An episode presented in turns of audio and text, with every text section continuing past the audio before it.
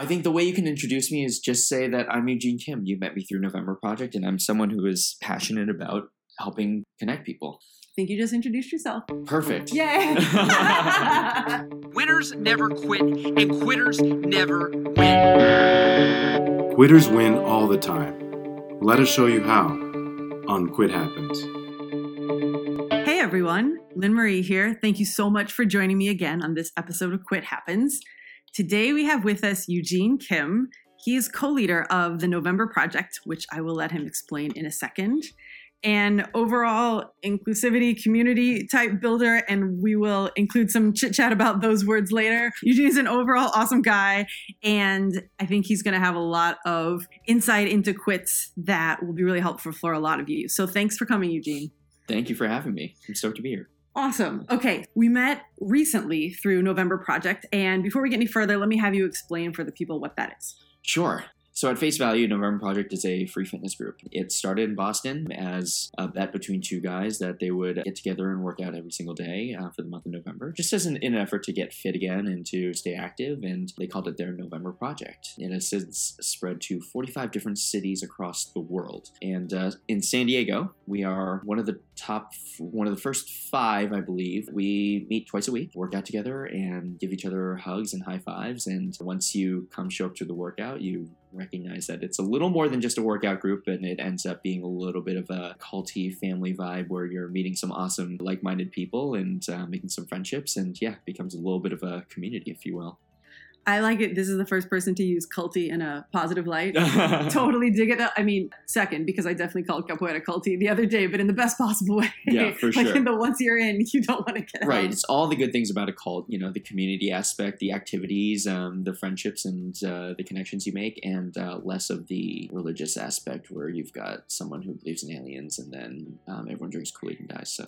um, and just so people know, it is at six twenty-nine a.m. Correct. On Mondays and Wednesdays. Wednesdays are always at Balboa Park. Balboa Park. Is that called the B? It's the B Evanston Fountain. Okay. It's in between the Natural History Museum and uh, the Reuben Fleet Science Center. And then Mondays alternate in Correct. Different locations. And if you want to find out where, go to November Project S D on Facebook. Is uh-huh. that the best place? And they can also go to the blog, which is... Um, yeah. Oh, Instagram is good too, at November Project S D, all one word. Um, so Instagram and Facebook are the best channels by which you can figure out where we are. Cool. Yeah. Okay, so Eugene is not just a November Project co-leader. He also leads some hikes. And we connected on a full moon meditation hike, mm-hmm. and after which I friended him on Facebook, and then I got nosy and I went through some blog posts I found on his Facebook. And this is why he's here with us today, because he wrote a specific article about a, let's call it a shift. Eugene and I have been talking about whether or not you categorize something as a quit or a pivot, but at least there was a shift in mindset. Sure. Would you mind telling me what that blog post was about? Um, sure. I think you're probably referring to the latest one that I wrote. So I maintained this, um, I mean, it's kind of a blog. It's a Facebook page. It's called, um, it's actually called Diary of an Asshole. And uh, it's uh, chronicling a little bit of my journey through different, um, I guess, those mindset shifts and pivots that I've made from living kind of the corporate culture and having aspirations of being rich and having um, fancy titles and all that good stuff to kind of where I am today, which is, I like to think of myself as someone who, you know, lives in service of others and um, trying to build communities and doing more of that kind of stuff, like helping facilitate connections, inspiring people, and getting people to um, be a little more active in seeking their own happiness. The latest blog post I wrote, wrote was in regards to my current mindset now. And I genuinely uh, can say with one hundred percent certainty that who I am at this moment in time is the happiest I've ever been in my life. And that post in particular was outlining some of the things that I have learned and kind of pinpointing what those those variables were that have helped me get to where I am today. And so in particular, a lot of it had to do with being more confident and comfortable in my own skin, being more comfortable in my own time, right? And so a lot of that has to do with things like relationships where, you know, my best friend uh, just got married this past June and...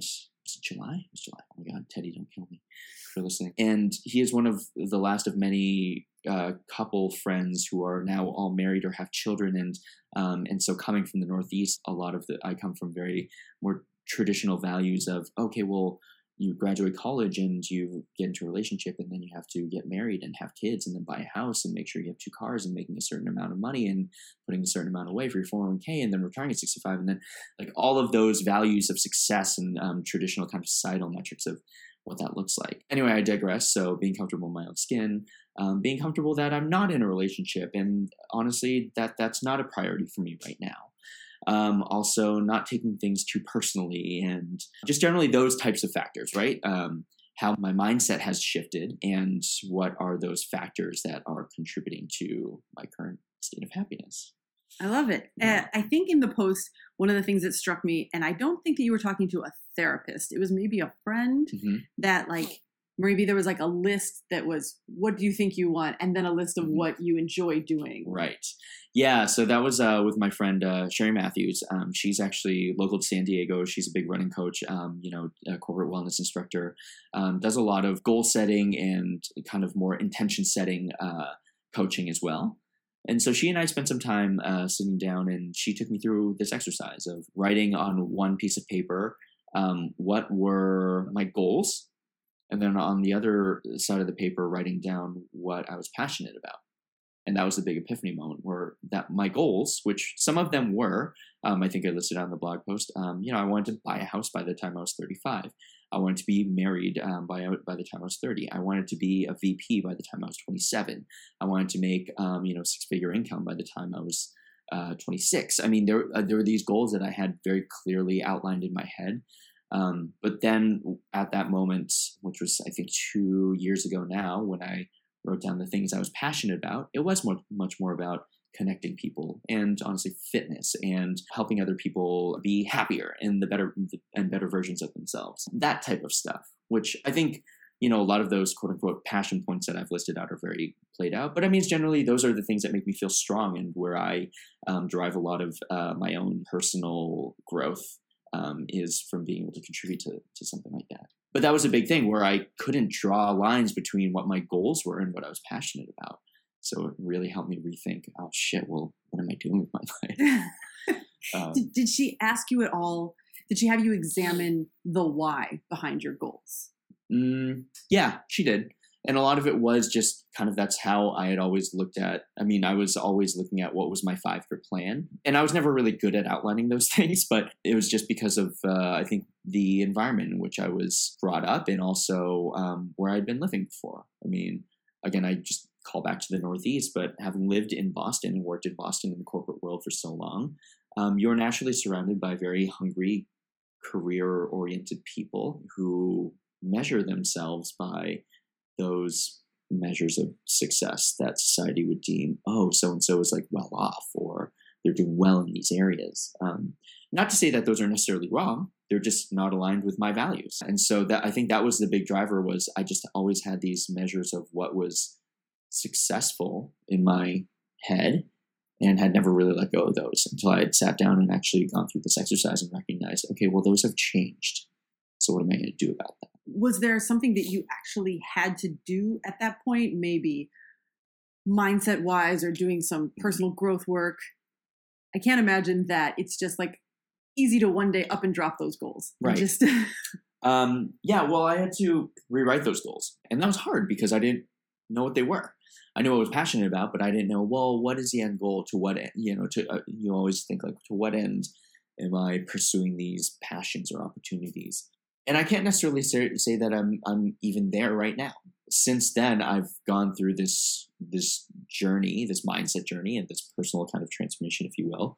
Um, or I was already well, you know, down the path of this personal transformation. But yeah, even still today, I can tell you the things that um, I'm striving towards, but I can't tell you that I have an ultimate goal of what I want to build or bring to this world. Um, I think a lot of it is, you know, I'm just focusing on the journey and ensuring that I'm on the right path towards being a better human being and helping others be better human beings. But yeah, I think that's kind of, that's been one of the, the most eye-opening things from that process was recognizing that I need to refocus on what those goals look like and what those goals are.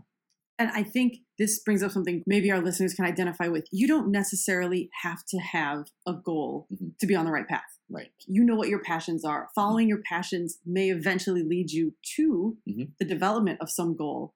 But it's not as though you're directionless without it. Sure. an important quit is to maybe quit putting the pressure on yourself to come up with those goals and right. thinking that like, oh, without it, you know, what, what's my guidance here? Mm-hmm. You know, you know what your guide, like your, your inner compass says, help people connect, help mm-hmm. people find themselves. And as that develops over time, I think that's almost more organic than saying like, okay, by age thirty-five, I hope November Project has five hundred people. Right. And I hope they're all self-actualized, mm-hmm. you know, like yeah, sure. it's, it's a lot more fluid and forgiving mm-hmm. to just say, hi, I'm doing what I'm doing. Mm-hmm. And what comes of it is what will naturally come of it. It's, it's whatever is supposed to come of it is probably what will come of it. Right, for sure. I think the other thing about goals is that, I mean, the definition of goals is just also, it transcends time almost, right? And so you can set those goals of five years out or by thirty-five or, you know, by whenever I want these things to happen. But, um, you know, for me, I can tell you what my goals look like this year. And I can tell you what my, my what I call my B HAG or big, hairy, audacious goal that I want to achieve by the time I'm, um, you know, before I'm dead, what that may look like, but what's in between. And I think that's where there's a lot of flexibility to understand that, I mean, you have a moral compass and just a general sense of where you should be going.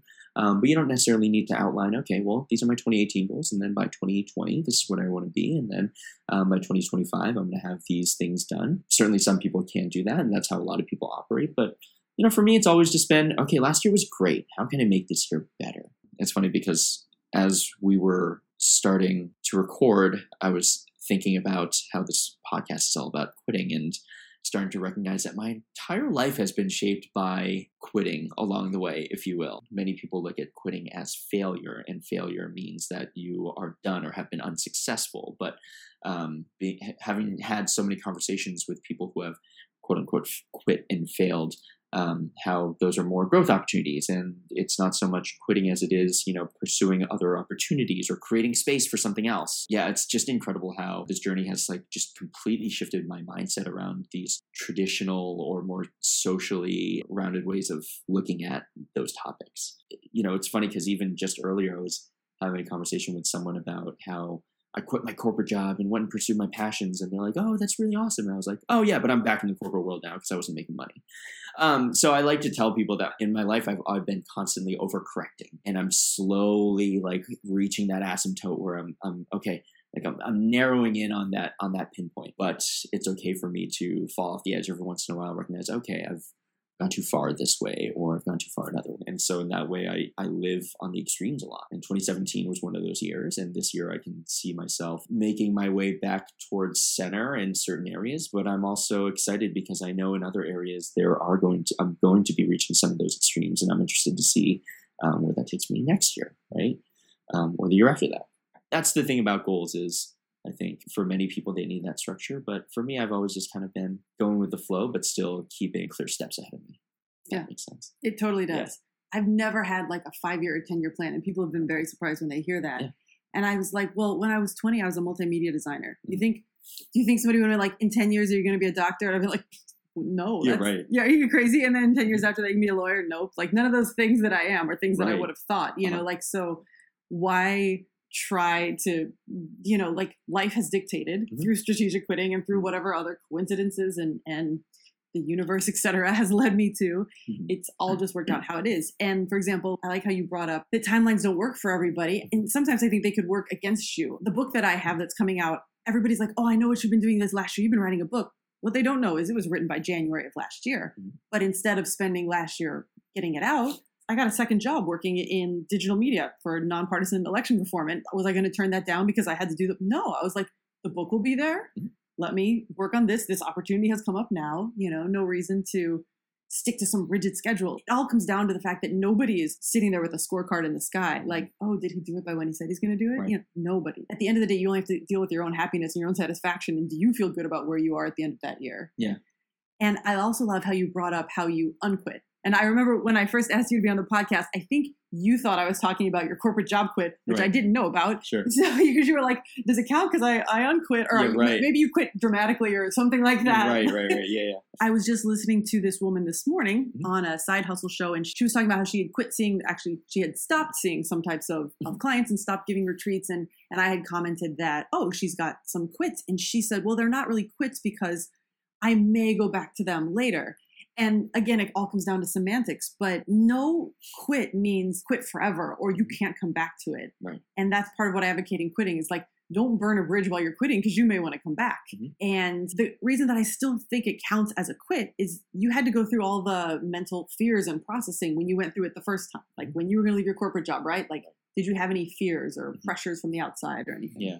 Um, I definitely had fears of, uh, you know, long-term what, what it would look like, um, on my resume, for example. Should I fail in this venture to pursue something different and needed to go back, would that be detrimental to my, um, my marketability, right? Um, so that was a big one. Um, finances were huge. And, uh, just in general too, I mean, I was leaving and not necessarily burning bridges. It's not like I walked out with two middle fingers. Like I gave them a month's long notice and I told them like, you know, no hard feelings, but this just isn't the right fit. Um, but knowing that inevitably, like I was going to be burning some bridges, um, you know, would that necessarily come back to uh, come back and, and bite me in the ass and hurt me over the long term? I mean, there were a lot of like those things running through my head, but uh, but I was very much in a position where I just needed to get out. I mean, it was it, I was just at my wit's end, and uh, and I, what I always struggle with with that whole situation is, and I think about this very often, is what could that job and that time, that one year and eight months I spent at that company, um, what could that have looked like if I was the person who I am today?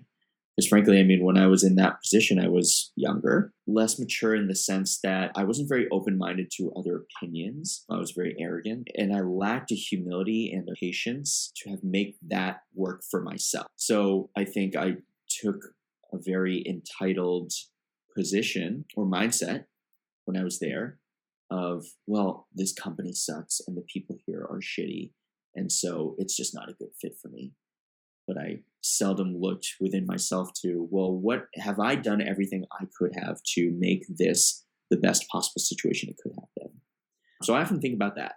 And that is to this day, one of the things I think about, because I was making great money.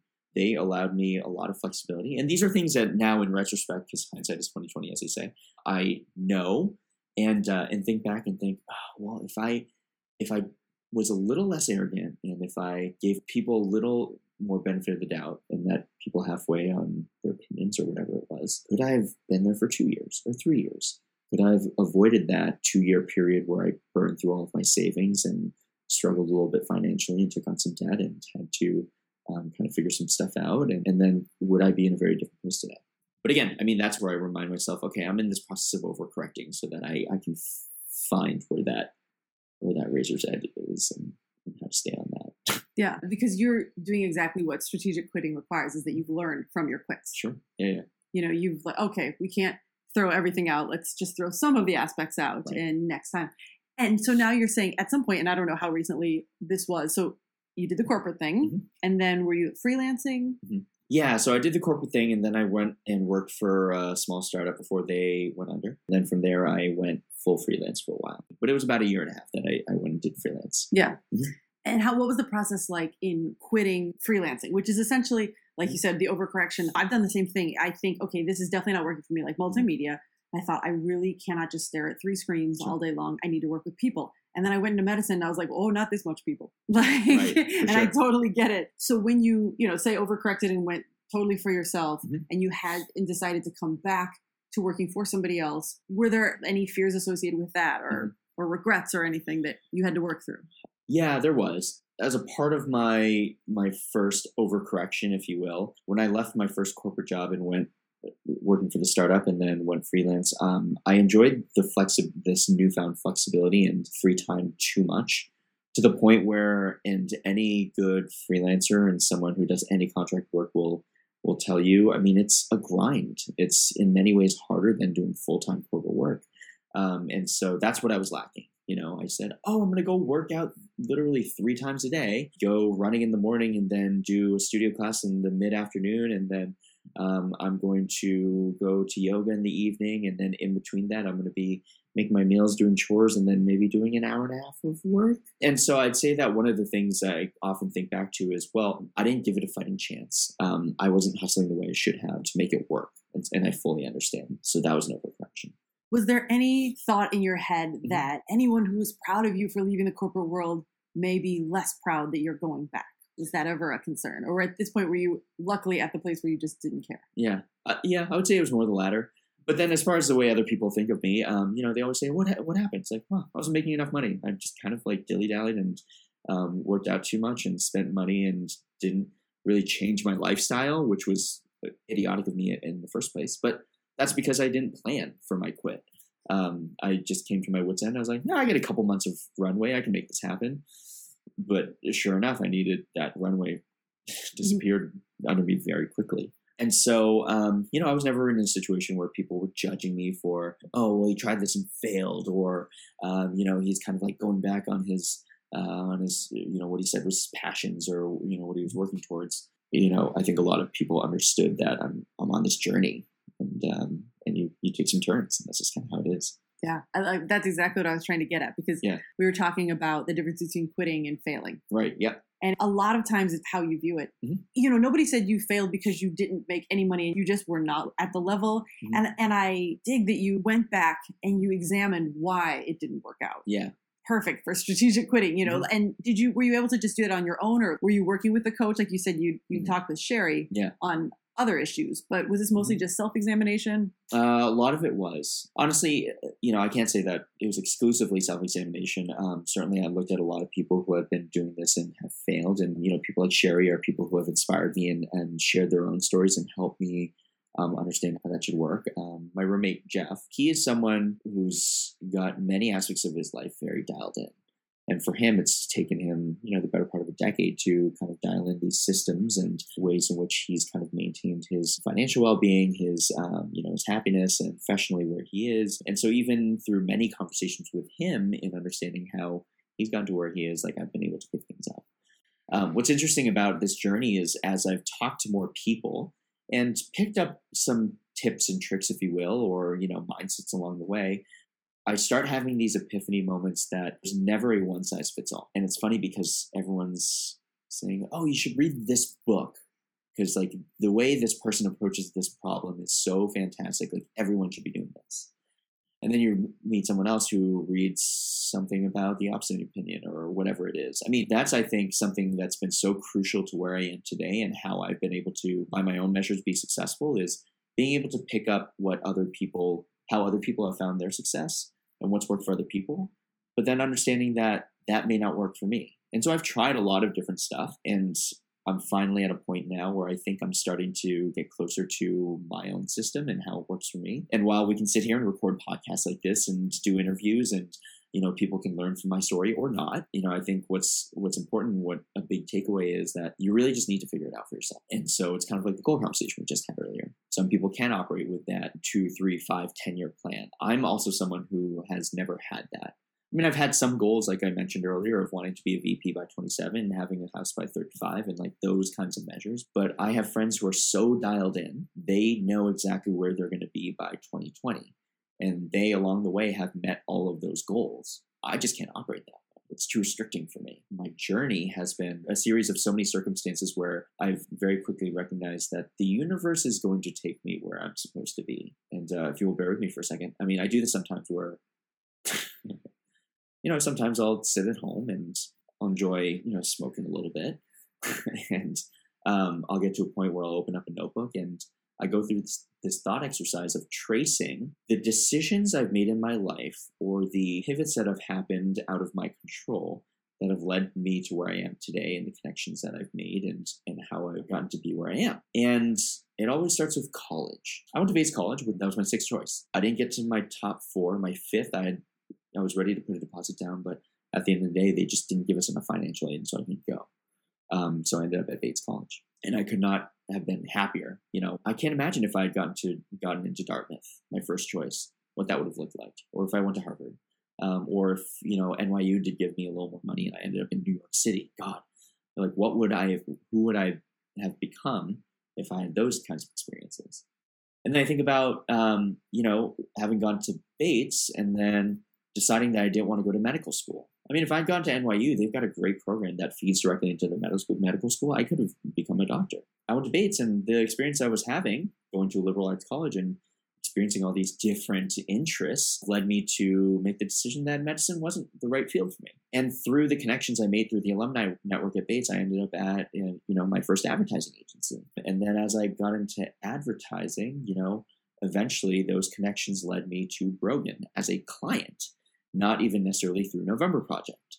And that connection then um, eventually, you know, as I built my career, I came out to San Diego, and I was at a crossroads where at the time I was shopping for rings for my girlfriend of three years, and we were looking at buying apartments together. And this is an interesting situation where one of my life goals has kind of led me down this journey. twenty-six years old, and I had an interview with this company to be the director of their social media department to um, essentially like build out that department, right, from scratch. Um, and it was a big opportunity to like run a department at twenty-six years old, you know, helping them in uh, with some some of the biggest clients in the industry. And I was like, fuck yeah, of course I'm going to take that.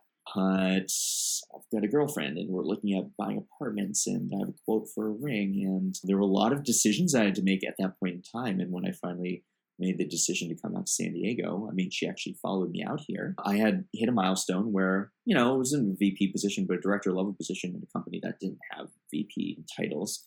I was like, okay, this is aligning with my goals. But man, I was so unhappy. And eventually the relationship ended, which I think is a net positive. So took the job, moved out here. And nine months after I moved here, someone asked me, uh, have you heard of November Project? I was like, yeah, if I've never heard of November Project, of course, I know the founder, come on. Um, so I went out and I went to my first workout in May of twenty fourteen, and just, I remember being so jaded and going there, and everyone was super happy and kind of weird. And it had a little bit of that, okay, there's no way you're actually this happy or nice. What's going on here? But when I started to surround myself with people who were genuinely happy where they were, didn't have any of those, not to say they didn't, but a lot of people, you know, didn't live their life uh, motivated by money or being at a certain level by a certain time or whatever those kind of factors were, or those measures of success, as you would traditionally think is like kind of the American dream. And surrounding with more people like that um, has helped shift my mindset and think about what I truly value. And it turned out I didn't actually give a shit about my title or managing teams or making a ton of money. And when those things started to fall apart under me, I was left in this place where, okay, well, I've got this job that's paying me a lot of money, which I really don't care about. I'm going home and I'm drinking every night. I'm smoking cigarettes and I'm going to bed at two a.m. and I'm waking up and I'm repeating the process and working till ten and then coming home. And then I've got the weekends where really all I was doing was going to work during the day, then going straight to the bar to meet with my work friends at around five or six. And then I'd be out until two or three. And then I'd wake up the next day hungover and repeat the process. And then I'd go into my work week. And then I did that for about nine months to a year. Yeah, it was really bad. And so when all of that fell apart under me, what I was left with was I'm just unhappy and nothing that I'm doing, even though I'm living in a really nice loft apartment in the Gaslamp overlooking the city, even though I was making a six-figure salary, even though I was director level at the age of twenty-seven. That's those were the moments that have really defined kind of, okay, well, what are the changes that I'm going to make? And uh, that's where I started meeting people like Sherry, like my friend Lauren Pabir and Ashley Voracek and Angela Moroni, and um, you know, those those cast of characters you know, um, and Brogan, and uh, you know, others who have inspired me along my journey. And that's where I started to rethink, okay, well, what are my goals? What and what am I trying to do in this life? And so those are kind of some of the defining moments and some of the emotions and kind of the roller coaster that I had been on um, to lead me to where I am today. Love it. Yeah. Either. Okay. That's um, amazing. Yeah. Um, it is pretty amazing. And I don't give myself enough credit sometimes. And I'm going to do that on this podcast. I love finally. It. Yes. Um, but yeah, it, it's funny because I now very much have two completely separate lives. And it's it's almost interesting how um, this mindset mindset shift coincides with when I started growing my beard and my hair. It's funny because I have these friends from my past life, and I'm comfortable saying it's my past life. Not that I don't value what I've achieved back then, but you know, those friends who recognize me as that kind of like very driven, motivated, like money and power hungry individual who was like grinding away every day and, um, you know, doing very good work and climbing the ladder quickly and um, working for, you know, some of the best companies in the industry, that cohort of people who know me through those values. And now I have a cohort of people who look at me and I tell these stories and they say, there's no fucking way that you were that person. And I call my blog, if you will, Diary of an Asshole, because I was a huge asshole. I mean, I really was. And it's almost funny how I've had conversations with my now boss who says, you know what, like you don't contribute a lot in meetings or you're often silent. And And while for many it may seem that I'm not contributing or I'm not paying attention or, you know, I'm not tr- trying to add value, for me, I'm trying to listen, because I spent the better part of a decade being the loudest person in the room. Wow. And so it's funny to hear that feedback now, and we can have the conversation about overcorrecting again. But yeah, it's it's hilarious because I do spend a lot of time in meetings where I, you know, close my laptop and, you know, and I'll sit there and I'll just observe and listen to everyone, what everyone's trying to say. And before I speak, I take a breath and I really think, is this contributing to the situation or am I just speaking? Because I did that a lot, right? And there were many situations, and I think a lot of people go through this too, where they think their opinions are so important that you're willing to just say it so that other people know that you have an opinion. Or you try to say something intelligent regardless of whether or not it's relevant to the situation or if it's contributing to the conversation, just so you know that people know that you're knowledgeable. Right. And for many, and for myself, it got to the point where it was so bad that I recognized what I was doing. I was incredibly self-aware, but I would still do it. I would even be mid-sentence and think, you know what, this is actually contributing nothing and people think I'm being a dick right now, but I continued speaking. That's a disease. There's something wrong with that when you're at that point and you're still doing that. And so that's why I call my journey Diary of an Asshole. I, t- I try to tell these stories, and, and I also write very infrequently. It's because when I write, I want to write when there is something that I can say that will provide value to people. I want people to be able to take something away from that and to be able to say, you know what, I was thinking the same exact thing. And I'm glad that you said that. And it's amazing how when you start putting yourself out there and writing about things you're thinking about and, um, you know, your lessons learned, how many people will reach out and say, you know what, I'm going through that exact same thing right now.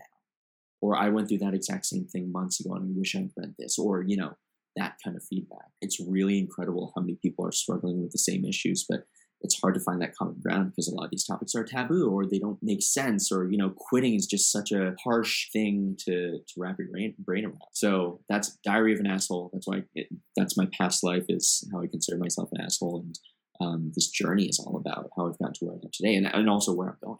That's awesome. I wondered why it was called that. So thanks for the yeah, explanation. No, no, of course, yeah. I'm like, Eugene, an asshole. Yeah, as a person who's only met you in your current life. Sure, right. But I had that exact same feeling when I read your most recent post. And that's part of why I wanted you to come on, is mm-hmm. because I'm also from the Midwest and yeah. I have a lot of what I love you, you called them societal metrics. Mm-hmm. So like the societal metrics of success, it's not that you even choose to abide by them. It's just ingrained. It's mm-hmm. like, you know, you didn't choose to believe the sky was blue. You just grew up. That was how it is, you yeah, know? Right. And so much so that no matter what kind of, you know, professional success or even hobby success or whatever I have, mm-hmm. I've never gone to like a class reunion because I'm not married. Right. You know, yeah, like that's the mm-hmm. Southern Illinois societal yeah. metric of success. Or in my head it is. Mm-hmm. You know, they might be looking at me like, oh, I I love Lynn Marie's life in sure. Southern California. But yeah. I'm like, not married, not going, you know, yeah, too sure. embarrassed to show my face at mm-hmm. that. And so that's why I really enjoyed reading that. And like you just said, so many of us relate to so many of everybody else's quits. You know, yeah, right. people, especially anybody who's listening to this, is probably on some self-development journey. Mm-hmm. And we most realize, oh man, I've lived my life according to somebody else's expectations or society's expectations or fear of what my parents are going to say or, you know, all these different things. So it's great when somebody else finally expresses, like you said, what everybody else is going through. Mm-hmm. So you don't real you realize you're not so alone. For those of you listening, you know, I love that you've been so open with us because you lead a giant group of, how many people are there in, in November Project? Yeah, I mean, we consistently get about one hundred fifty, one hundred seventy-five people working on it. Yeah, and so that's a lot of people who look up to you, and it's great to share your story and have them think, because, you know, I'm one of the people like, Eugene is in great shape. I can't imagine he's ever had a cigarette in his life. You know, like he, he's a great runner, this and that. He's the most fit person I know. For you to be, let's say, vulnerable enough to, you know, share mm-hmm. your story and express what everybody else has felt at some point in time. Mm-hmm. You know, why sure. am I here? What? Why these goals aren't working, you know, et cetera. Everybody has their circumstances mm-hmm. and we're all walking around just trying to improve every day, essentially. Yeah, totally. One last question. Yeah, I promise sure. I'll let you go. No, no, um, thank you for everything you've shared, by the way. Mm-hmm. You said near the beginning of the talk that mm-hmm. you're at your happiest point ever. Mm-hmm. And then you said the old you, mm-hmm. you know, you were miserable at some point, somewhere around, somewhere around moving to San Diego. Mm-hmm. Yeah. What kinds of things helped in the transition? Mm-hmm. What brought you from that place of misery to this happiest place you are now? Yeah. Um, I would say the single biggest thing is surrounding yourself with people who are building you up and are positive. I've started to cut more negative people out of my life. Not in the sense that like, hey, you know, we're done now. I, I don't want to know you. I interact with them less. I'll unfollow them on social media, or I'll just stop liking their stuff so that they, you know, get out of my newsfeed, or, um, you know, I just won't talk to them as frequently, right? I think I, that's the single biggest thing, is finding a group of people who are building you up and um, who are encouraging you and supporting you. And I can't speak enough to the value of, of having that. But then another huge, huge, huge factor is self-love. I mean, I can't tell you how important that is, because having people around you who are supporting you is great, but you need to ultimately under, be able to support yourself. And that's one area where learning to be confident in myself, not caring about others' opinions, and Um, being comfortable where I am, making decisions I do without caring about like what other people may think of that, and just being comfortable spending time with myself and um, encouraging myself, knowing that I'm doing great things, has been incredibly important. And I think that's where I'm okay not being in a relationship. I'm someone who's always like strived to be in a relationship, and then I got into a relationship for three years and Um, and it was a great relationship. It was good, but I'm much happier not being in a relationship right now, because I can focus my energy on those passions I have, and um, I don't need that validation in having someone else. And it's helped me also kind of forge my current relationships with my friends, because now I'm only looking for people who are adding value to my life, not someone who is filling a void. And I, and I think that's incredibly important. When you are whole, you get so much more out of relationships and so much more out of just your everyday than you would if you had some insecurities or were filling some voids in your life or in your heart, or or where you're lacking some of that self-love. And so I think that's that's one of the things that has contributed um, tremendously to, to where I am today. Filling your time with purpose. I think one of the biggest reasons why I was so unhappy was I was spending a lot of time, you know, drinking and smoking, and, and then I would wake up hungover, and all I would do is sit around on my couch and like spend beautiful days in my apartment getting over this hangover. And I'm, and I'm just thinking, you, you're constantly in the state of like, what the fuck am I doing with my life? What am I doing with this time? I didn't see the sunshine. I live in a beautiful place like San Diego. So those are moments where it's helped define how I'm spending my time. And so filling your, your time with purpose, I think, is incredibly important. Um, making sure that every minute you're spending is towards an end that's going to fulfill you. And so these days, you know, when I'm sitting around and doing nothing, it's because I need that downtime to recharge. Or if I am staying in all day, it's because I'm at my computer working on projects that I'm passionate about. And so having that more purpose-driven time is incredibly important. And did you find any increase in, increase in happiness, any shift when you let go of those goals that weren't in alignment with what you felt your passion was? I think I'm still working towards that. Short answer is yes, for sure. I mean, when I quit my first job, because that was getting me towards the old goals that I had, but um, I was very unhappy doing what I was doing. And those things that I had previously enjoyed in my past life I w- weren't lighting me up anymore. And that's because my priorities had shifted. I opened my eyes to different opportunities and things that made me happy. Um, but yeah, again, I mean, I'm learning every single moment. Well, I appreciate you spending some of that time with us. Yeah, of course. I really appreciate it, everything you've shared with us, and from A to Z, we've got we've covered a lot, and it's been amazing. There's a lot in so. your story. Oh, seriously, there's so much in your story, and I think a lot all the people that see you as their leader will have a lot to identify with, and will feel even an increased sense of connection, because there's probably a lot that everybody else can identify with too. Appreciate you having me. Thank you. Awesome. Yeah, that's great. Okay, until next time, everyone. Happy quitting.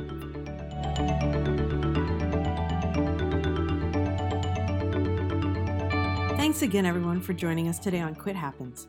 If you'd like to find out more, please visit my website at quitting by design dot com, or Quitting by Design on Facebook, or Quitting by Design on Instagram, or L. Morsky on Twitter, the one outlier. Anyway, thanks for tuning in, and we'll see you next time.